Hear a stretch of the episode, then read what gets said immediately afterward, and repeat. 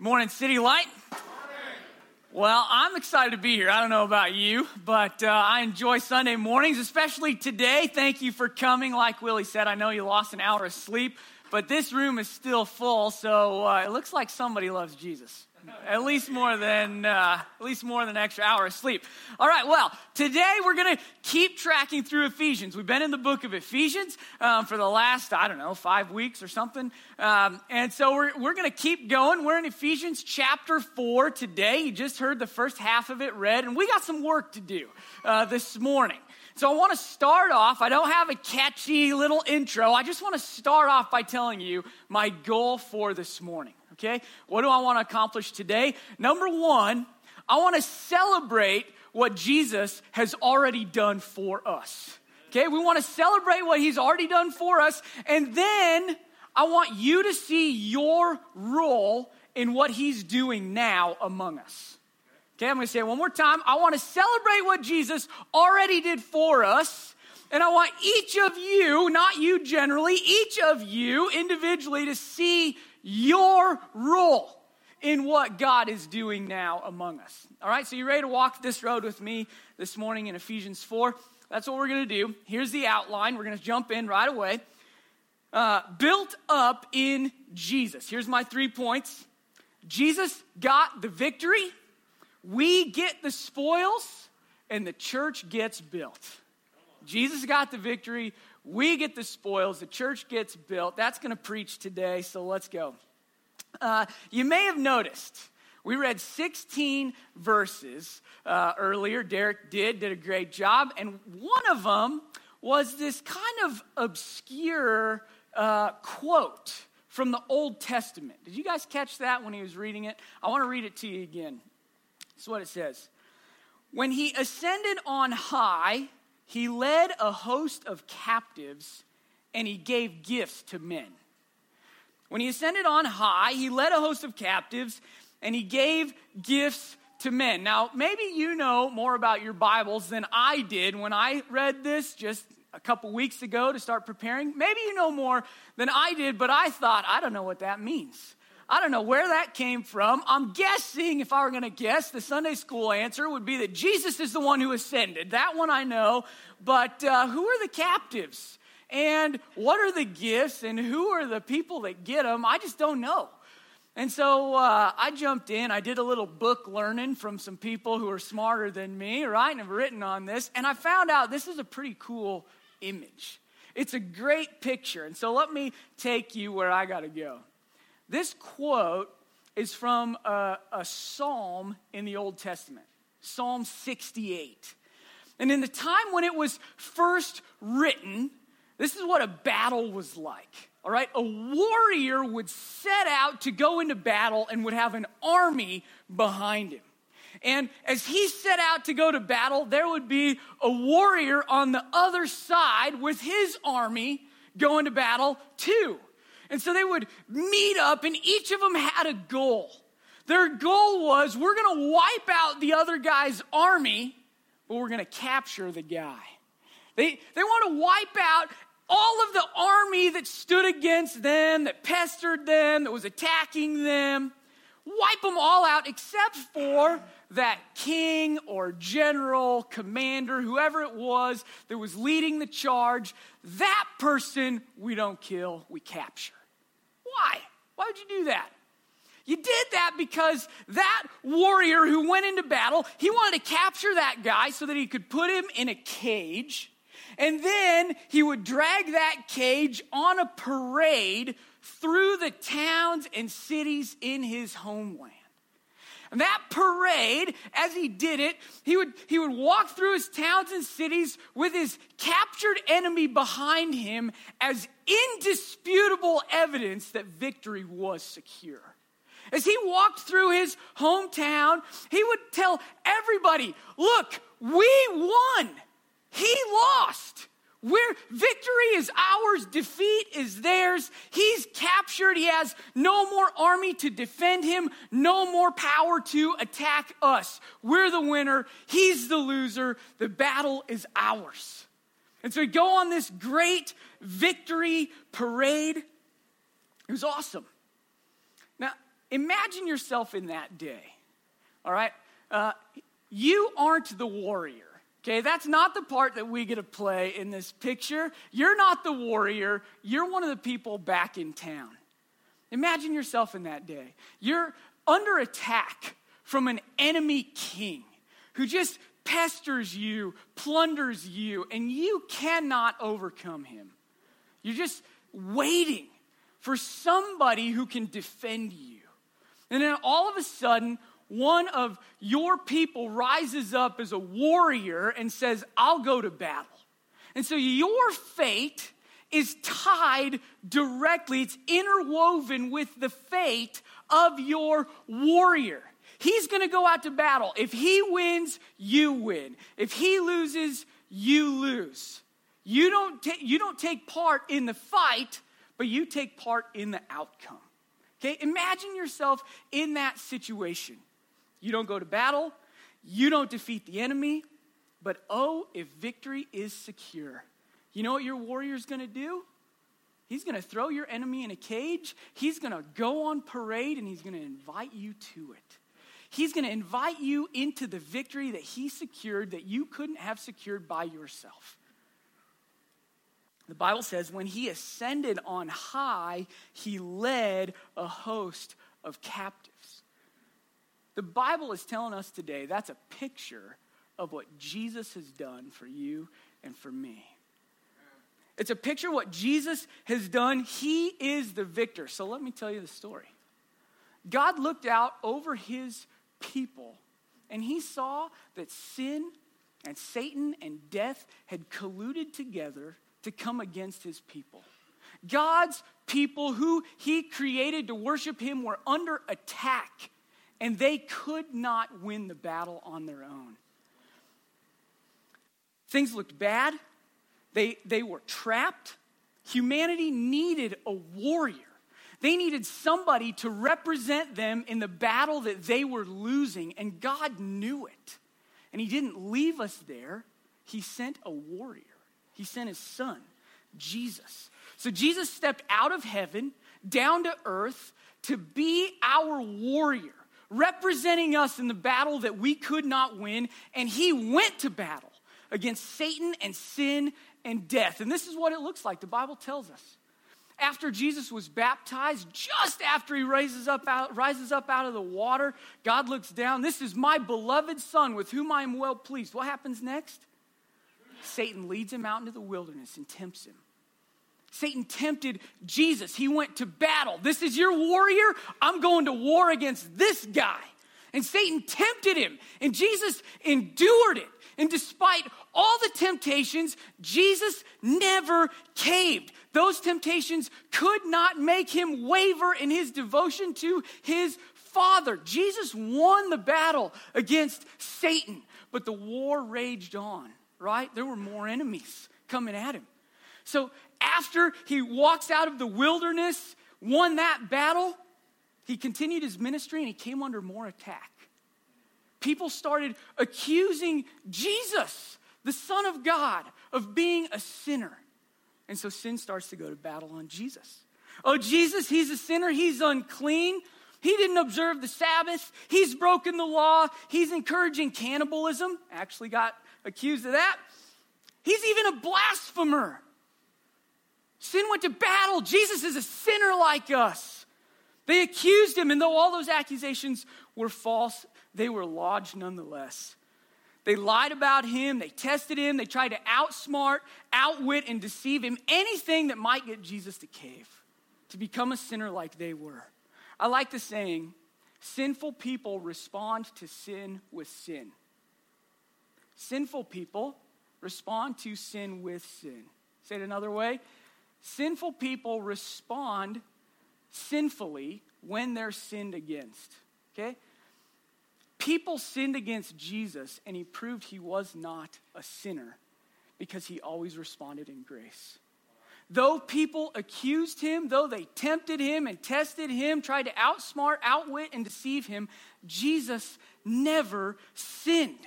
He won the battle against sin. It could not take him captive, but the war raged on. all those accusations eventually led to a trial where Jesus was sentenced to death, and that sentence was executed. If things looked dark for humanity before he came, in the moment where he hung on that cross, breathed his last, and died, the entire sky turned black. There could not have been a darker moment than the moment when our representative warrior hung on the cross and death dealt a heavy blow. Would he succumb to this last battle? You all know the story. Our warrior hung on that cross, he breathed his last, and they laid him in a tomb. But he would not stay there. Death had conquered every other person, but Jesus overcame. From womb to tomb, Jesus endured every trial and test and temptation that we did. He fought every battle that's come against us, and yet he overcame. In his matchless power, in an awesome display of power that no other person could ever display. Though he was laid in the tomb, he shed his burial clothes. He stood up off that deathbed and he walked out of the tomb, defeating Satan, sin, and death forever. The battle that we could not win, God sent a representative warrior to fight for us. He ascended on high and he led a host of captives. Who were the captives? Satan, sin, and death. The battle was real, their power was strong, but our warrior was stronger, and his victory is just as real. Are you with me? Amen. Jesus won. Jesus got the victory. Satan, sin, and death have been defeated. Amen. Can I tell you today? I want to celebrate that Jesus got the victory. I want you to celebrate with me today that we serve a victorious Savior. Someone who fought what we couldn't fight to win what we couldn't win. Take a, take a moment. I want you to cement this image in your heart and in your soul. Jesus is the victor. Cement it there because the world will tell you that Jesus is old and irrelevant. They'll tell you that his laws are burdensome and his rules are bigoted. Don't believe those lies. The one who's telling them has been captured. He is being marched on, dis- on uh, parade in defeat. The, his only goal, his only power is to try to convince people watching that parade to climb into that cage with him. Do not believe the lies of this world because the one who's telling them is already defeated. Follow the victor, the one who's marching in the parade, who's inviting you to look and see what he already did for you. Jesus got the victory. And I want to tell you, that victory is not something that just happened 2,000 years ago. Okay, it's not something that's old and irrelevant. It's not a story that we tell to remember what happened a long time ago. It means something for us today. All right? Jesus defeated Satan, sin, and death. What does that mean for us? I'll give you a couple ideas. I think it means that sickness and disease can't defeat us. Okay? Sickness and disease, they may attack our bodies. They may hurt us and harm us, make our bodies decay. They might even one day kill us. But yet we don't fear that. Why? We don't fear death because even if they kill our bodies, Jesus is the one who overcame death, right? Our hope is eternal. Our hope endures past the grave because our Savior endured past the grave. They may tell us, but they can't, they may kill us, but they can't take our lives, right? Jesus has them secure. So sickness and disease, they can't defeat us. Sin can't defeat us either. As you sit there right now, I would imagine that some of you are hiding sin. Okay, let me slow down for a minute. I, I just said, I would imagine as you sit there right now, some of you are hiding sin. Is that, is that true? Um, I would imagine that some of you might think Jesus has defeated Satan, sin, and death, but I sure feel defeated by sin. It maybe he's latched onto your soul so that you feel trapped, unes- like you there's no way of escape. Does sin have a hold on you? Today I said that Jesus has defeated sin, doesn't have to defeat us. And you may say, but I'm living defeated by sin. Sin won yesterday, and maybe sin's already won today. Before you came here to praise Jesus for his victory over sin, sin already found victory over you. If that's you, sin feels defeating. Oh, Christian, take heart. That defeat is short lived that sin cannot win eternity because victory has already been secured. Sin's been beat up, caged up, moved on display in a parade of defeat headed toward its ultimate destruction. Sin has no power over you anymore. We don't have to see sin as a straitjacket with no way of escape. We can see sin as the one who's caged up, who cannot escape. Sin has been defeated, and it no longer needs to have needs to defeat us. Jesus has victory and he's inviting you and I into it. Okay, let me read the verse one more time. When he ascended on high, after he came into battle on our behalf, after he did war against Satan, sin, and death and defeated them for all time, he rose from that grave. When he ascended on high, he led a host of captives and he gave gifts to men. Let me tell you the good news of the gospel from this verse. When we were under attack from the enemies of God, Jesus came down. He went to battle as our representative warrior and he decisively won. The enemies have been taken captive, and now Jesus is on victory parade, and he's inviting everybody who's watching to join him in it. All right? That's you and me. That's good news. All right? So, point number one Jesus got the victory. Do you believe that? Do you know that? We have to know that. Jesus got the victory. Okay, point number two we get the spoils. Jesus got the victory, we get the spoils. If Jesus got this victory, he's captured our enemies, what's all the talk about the gifts? Right? When he ascended on high, he led a host of captives, he gave gifts to men. What's that mean? How does that fit in? Well, we still have parades today. You guys go to parades. Uh, there's this kind of unspoken but uh, well known rule. If you're an adult and you go to a parade, you sit a few feet off the curb, right? Why? Why do you do that? Because who sits on the curb? It's all the kids. Why do kids want to sit on the curb at a parade? Why do kids go to the parade?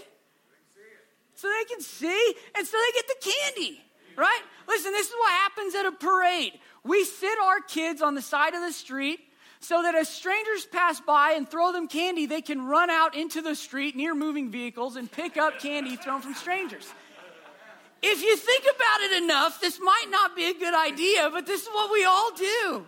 And we love it, right? That's why kids go to a parade, because they get candy. Listen, this is not a new idea, this is an old idea. This comes from a long time ago right? When he ascended on high, he led a host of captives, and he did what? He gave gifts to men. Let's go back to the Old Testament. What happens when that victor gets victory over his enemy? He throws him in a cage and then he walks into his storehouse, his treasury, wherever he keeps all his treasure and he captures all of it. He gets all of it. And there may be a cage wagon with the, with the king who's been taken captive, but behind that, there's a treasure wagon and all the money and jewels and treasure, they go in there. All right, and then on this victory parade, somebody's leading that defeated king down the street, but you know what the victor's doing? He's standing in the treasure box, showering everybody, right, with treasure. He's saying, I got the victory, but you share the spoils. All right, money, throwing it out there, jewels, treasury, it's all for you. Our victor gives gifts to men. I don't know about you, but that's a parade I'm going to and I'm celebrating. And sorry, kiddos, but I want a seat on the curb because I'm going to get as many of those gifts as I can get. All right, we're going to sit up front. Jesus got the victory, we get the spoils. Now, you might ask, what kind of gifts does Jesus give? What kind of gifts did he secure that he's raining out on us today? And that's a good question. So that's where I want to go. Uh, what do the gifts look like? Here, let's go back to God's word. Here's what Ephesians chapter 4 says. But grace was given to each one of us according to the measure of Christ's gift. So Christ got a gift and then he gave grace. Grace was given to us, to each one of us, according to the measure of Christ's gift. Why? Jump down a couple verses. To equip the saints for the work of ministry, for building up the body of Christ. Now, in God's grace, He's given each one of us gifts to equip us for the work of ministry. Now, I want you to notice something right away. Who got the gifts? Each one of us. Not a few of us, not some of us, not the pastors, not the city group leaders, not just the men, not just the women, not just the tall people, all right, not just the short people. Who got the gifts? Each one of us, each one of you got the gifts. And other places in the Bible, uh, they're called spiritual gifts, okay? Um, here it's called God's grace. Other places they're called spiritual gifts. This isn't the only place they're mentioned. Places like 1 Corinthians 12, Romans 12, they actually list some out for us, okay? They're not uh, exhaustive lists, but they start giving us a beginner's guide to what these gifts look like. And so I want to just read a couple for you, walk you through what uh, some of them sound like, okay? Here's a list from 1 Corinthians 12 and Romans 12. Gifts look like wisdom, knowledge, faith, healing, miracles, discernment, teaching, service, administration. Thank you, God, for people who have that gift. It's not me. Encouragement, giving, leadership, mercy, hospitality, tongues, prophecy, and evangelism. That's just a start. Jesus' gifts are diverse and they're yours. He's showering them down on us. Okay, I would love, um, I would love to spend a lot of time on spiritual gifts, but that's a whole nother sermon. So here's what I want you to know today. Jesus created you and given you particular gifts that shape your character and personality into a unique part of his body. Okay?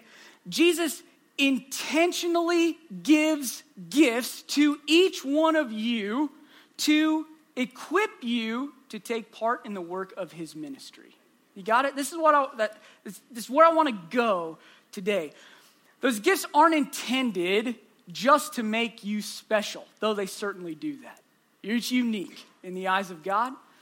Those gifts are intended, they're given with a purpose, and it's to equip you for the work of ministry. In light of that, I just want to address some thoughts that I, I imagine are out there. He's given you gifts to equip you for the work of ministry.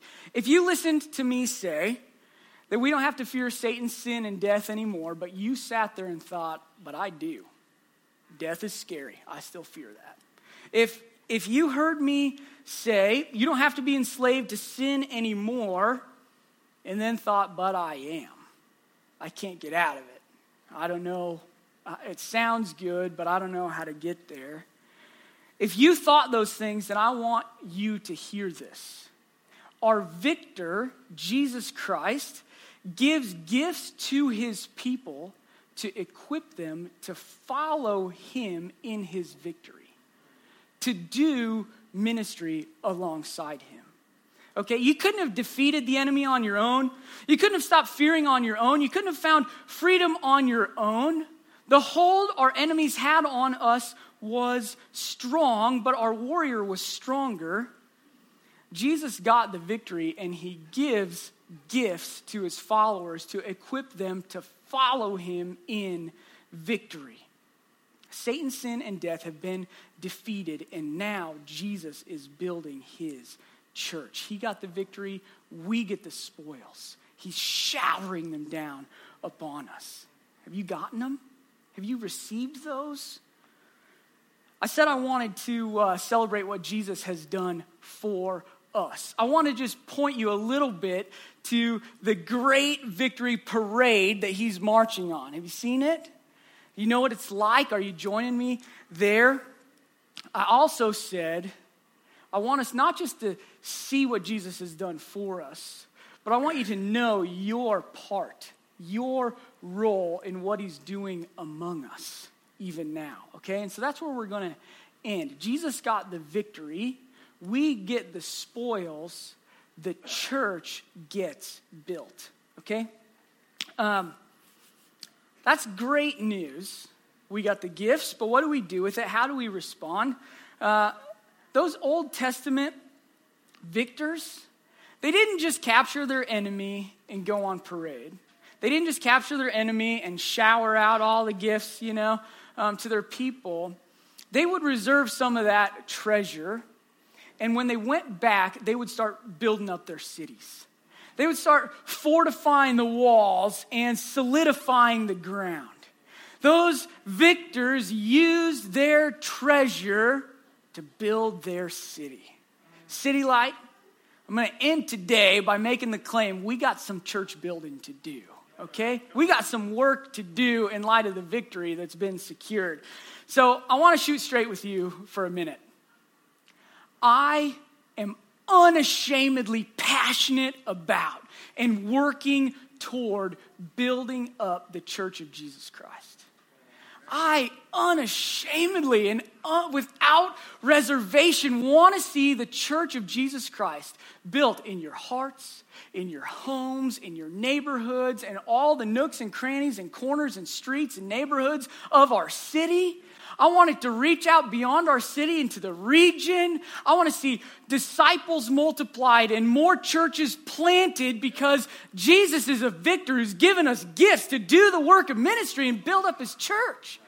I want to be about that and I'm passionate for it. So let me tell you, I sat in uh, my dorm room more than 12 years ago, and I was a college student. I'd never heard of church planting.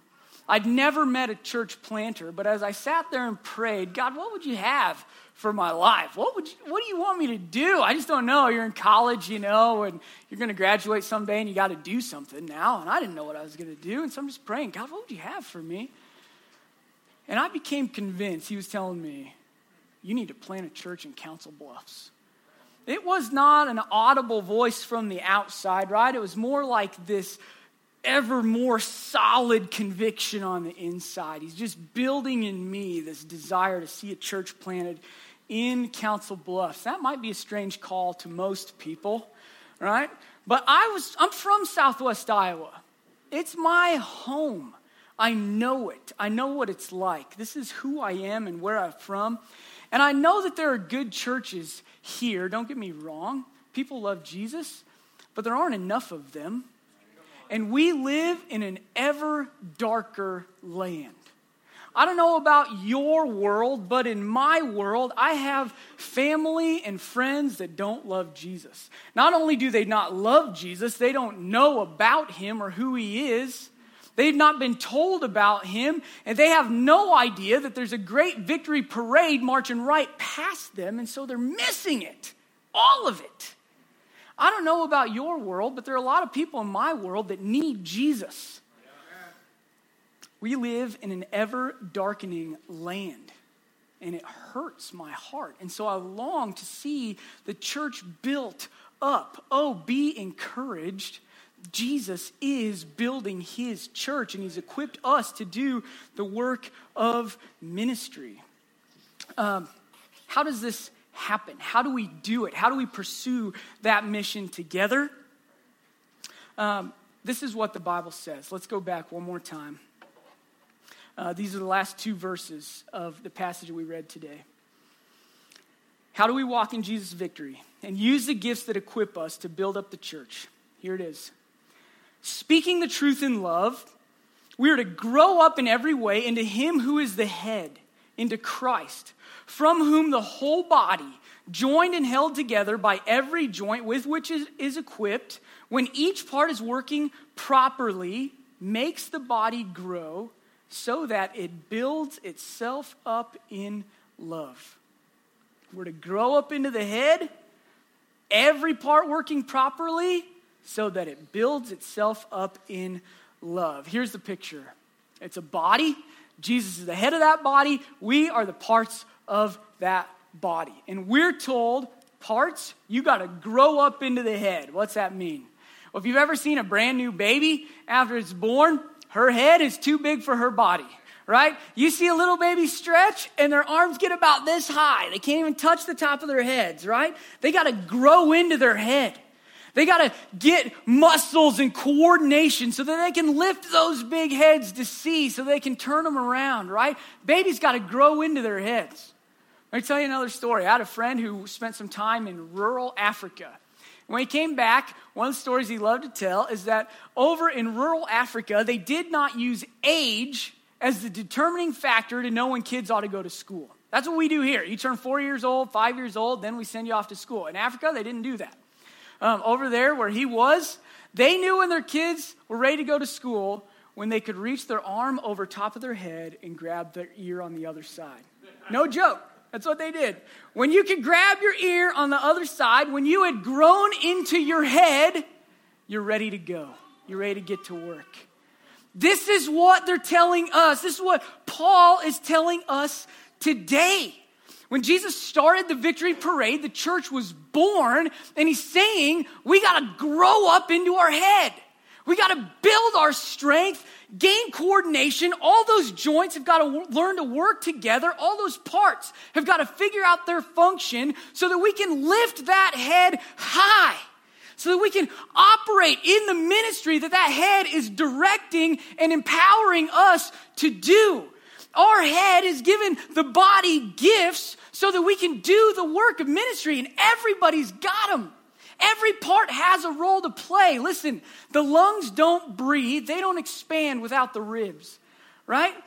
The legs, they don't know where to put the feet unless the eyes are looking out, telling them where to go right? Your nose gets clogged, it doesn't get picked without the fingers. Everybody's got a role to play, right? Everybody does.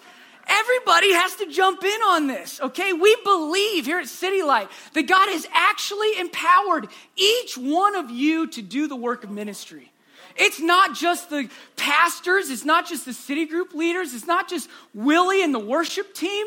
God has empowered every one of the saints, each one of you to step out and do the work of ministry. The body builds itself up in love when each part is working properly. Are you doing the work of ministry? We believe that it's absolutely critical for the church to be built up, to grow into the head, that each one of the saints is working properly in the body. So, how do we do that? How do we invite you into that? I'm going to tell you, um, we champion this all the time, but I'm going to do it again. It happens here in city groups.